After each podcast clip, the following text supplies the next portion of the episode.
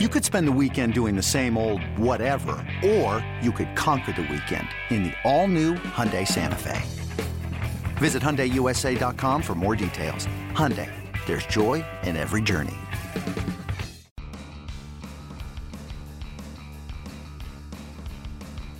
You're listening to MLB.com Extras, brought to you by MLB.tv. It's baseball everywhere.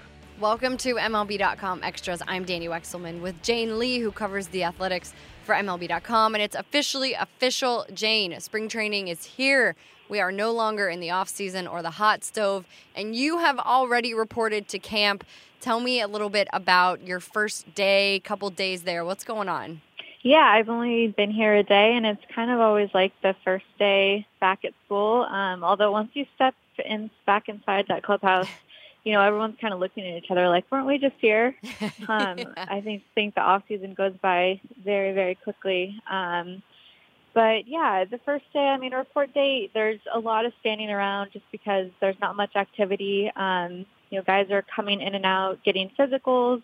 Um, but I think a lot of guys just take advantage of this one last day to, you know, spend time with family, go home early, um, and just take it easy before it all starts back up. Because once it does, I mean, you know, everyone knows it's a very long season. Um, Yeah. so, and I think that kind of goes for the writers too. We take advantage of these short days before um, they get longer as the season goes on. Absolutely, that's fair. Definitely. Uh, I was talking to Maria Guardado yesterday, and she mentioned that she's bringing some more baking tools so she can uh, bake when she gets home, and maybe that like is a de-stressor for her. But she's also going to make treats for the um, for the press box. So look out for those treats. I'm I'm jealous. That's you know that's aggressive that she's going to go home and bake because uh, spring training days I just want to go home, eat, sleep, go to bed. But um I do now that you mention that I do remember last season she brought in cupcakes one day when I was at Angel Stadium. So she has been known to do that. Um so maybe I'll send her a text before you know any A's Angels games. yeah, be like, uh, you got anything chocolate in that kitchen to make? I would love I that. hear you're baking this spring.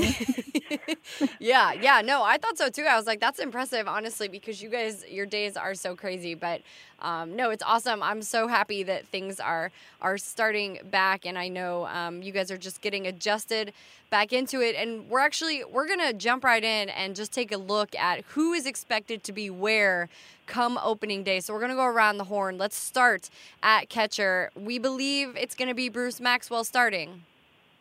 Yes, Bruce Maxwell, and then um, presumably Josh Phegley will also be there platooning with Maxwell. So that is the plan, um, and I mean that was the plan all along, and Yeah. they still see that being the case. Okay, I like it. Over to first base, we've got Matt Olson, who is one of two Matts on the infield. Yes, the all the rage is about the Matts this spring when it comes to the A's. It seems like it's hard to write any story about the A's without mentioning the Matts. But it's good. I mean, I don't think the A's have had this kind of exciting young talent in a long time. Um, and I know that, you know, just top to bottom from the front office to the clubhouse, everyone is really excited about these guys. Okay, I like it. And then we move over to second base. We've got a veteran presence there. Yeah, Jed Lowrie back again. Um, and I think this is maybe one of their more underrated guys. I mean, um, quietly put together a really good season last year, um, was extremely productive, stayed healthy. Um, and that's why the A's ended up keeping him ultimately. Um, so I think, especially in a young clubhouse, having that type of, of presence goes a long way. I like it. And then the other Matt over at the hot corner. Yes, a, a very big personality too. Um, already an exciting player, but um, I think fans, if they haven't already learned, um, are going to very quickly that the more he gets comfortable, um, the more you may be hearing from him, which um, is a good thing. I think this clubhouse could um, maybe use some some vocal guys, and I think Chapman's definitely one of those, and he'll be coming into his own um, just with you know continued big league service time. Absolutely. And then rounding out the infield at shortstop, Marcus Semien. Yeah, I think this is one of the guys that's um, maybe most anxious about starting up again just because um, he dealt with the wrist injury last year, had surgery, so his season was shortened. Um, and it took a while. He was slow to come back. Um, and I think just being fully healthy again um, he's looking forward to, to contributing over the course of a full season. All right, Jane, and we head to the outfield. Let's look at the Audis starting in left field. Who do you see starting there? Yeah, a little opposite than last year. Uh, last year, um, of course, Khris Davis was there. Um, now he'll be spending the, the majority of his time at DH. So um, with Stephen Piscotty and right, they have moved um, Matt Joyce and Chad Pinder to left field. So those two guys will um, likely be platooning there. Okay, and commanding the outfield in center, the Athletics have. Yeah, the plan is for uh, Dustin Fowler to take over everyday um, duties in center field. Um, this is a guy that they haven't seen on the field yet. Got him in that Sonny Gray trade last year, um, and he, of course, was uh, recovering from that awful um, knee injury, right. had surgery, but um, he is in camp healthy. He's waiting to get um, the final clearance from doctors at the end of the month so that he can start playing in games um, shortly after the spring schedule begins. But um, I know David Forst reiterated today that um, they expect him to, to be able to be out there every day once the regular season starts. So as long as he's healthy, he will be out there. And Jane, did I hear you mention who is going to be left when we were talking about right? Did I hear that? We were talking about left, and I accidentally slipped who would be in right. I know a guy that um, that you enjoy, Stephen Piscotty, yeah. um, the newbie, um, and also uh, a local Bay Area guy. So, um, you know, someone that I know that they're excited about getting this off season. Um, another young guy to add to the mix, someone who's under club control for several years, um, and another guy with some some power potential.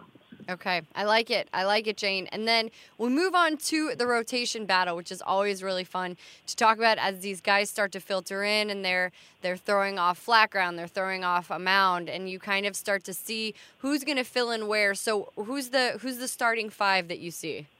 Yeah, so this is definitely an interesting one, just because I know, um, you know, going into camp, I feel like the majority of teams are always talking about that fifth starter battle, but for the A's, it's really about that third, fourth, and fifth starter battle, um, they really only have two guys that are locks for spots, and that's Kendall Graveman and Sean Manaea. And beyond that, it's really up in the air. Um, I mean, there's Daniel Mengden, who has a really good chance at landing a job. Um, Paul Blackburn um, did very well last year um, before he got injured. Um, of course, Jharel Cotton um, had his ups and downs last year, but is someone that they still see with a lot of upside.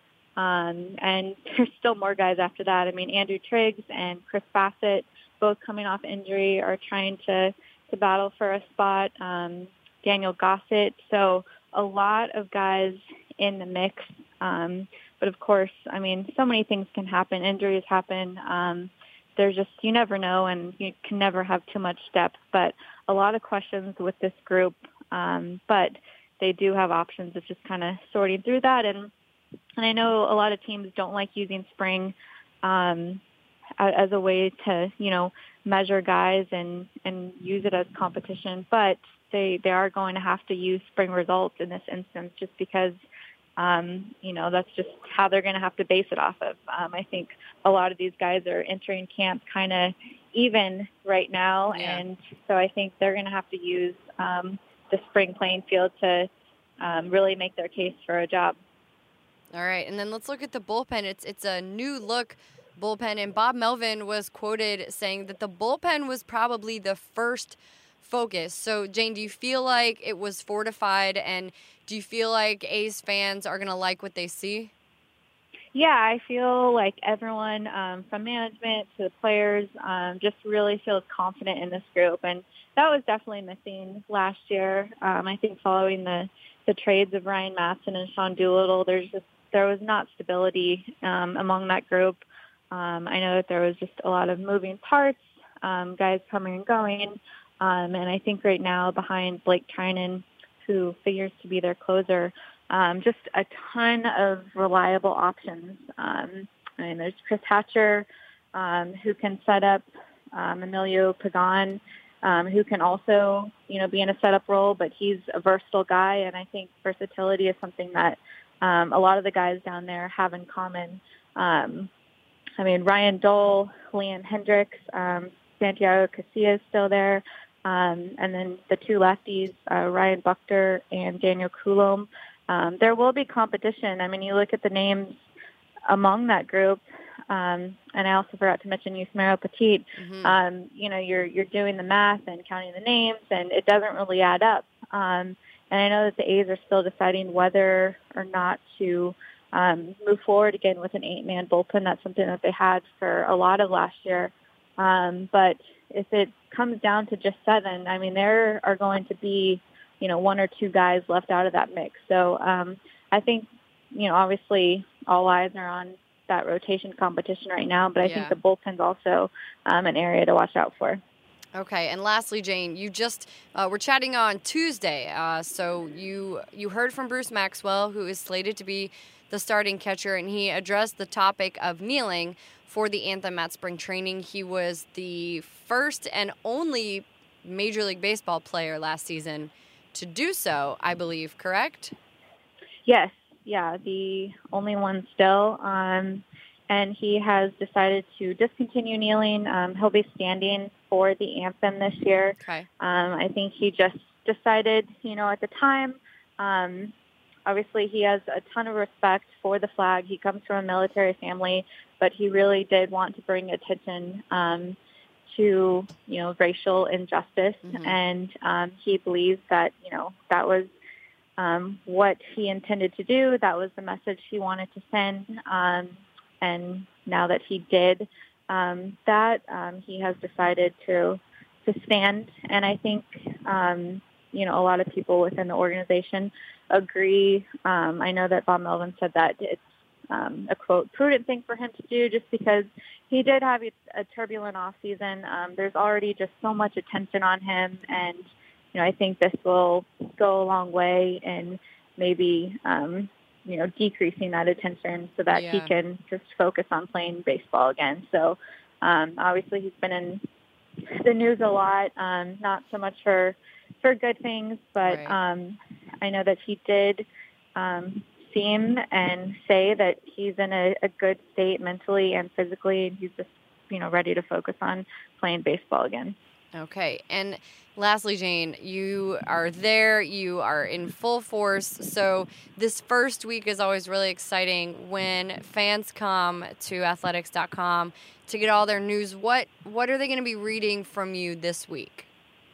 Yeah, I think there's um, a lot of news to tackle this week. Um, you know, obviously, um, a, lot of the stuff that we talked about, um, you know, just highlighting all of the battles that'll play out in camp. Um, and I know as as more players, you know, begin to show up, um, you know, just figuring out who's healthy, who might be a little behind, um, all those little nuggets. Um, and with so many guys in camp, I mean, especially the first week or so, there's really no shortage um, of news. So a lot of newsy items, and, and hopefully, um, just as spring continues, you know, also some stories on on guys that fans, you know, don't know so well, some of the new guys. Um, I know it's always fun to talk to them and hear their story and, and of course share that story. All right, I love it. Well, if again, when you guys go to athletics.com, you're going to be treated to a lot of really great stuff, and I can't wait to hear how the first week has gone, Jane. So I appreciate your time so much. Yeah, thank you. All right, with Jane Lee, I'm Danny Wexelman. Thank you guys so much for tuning in.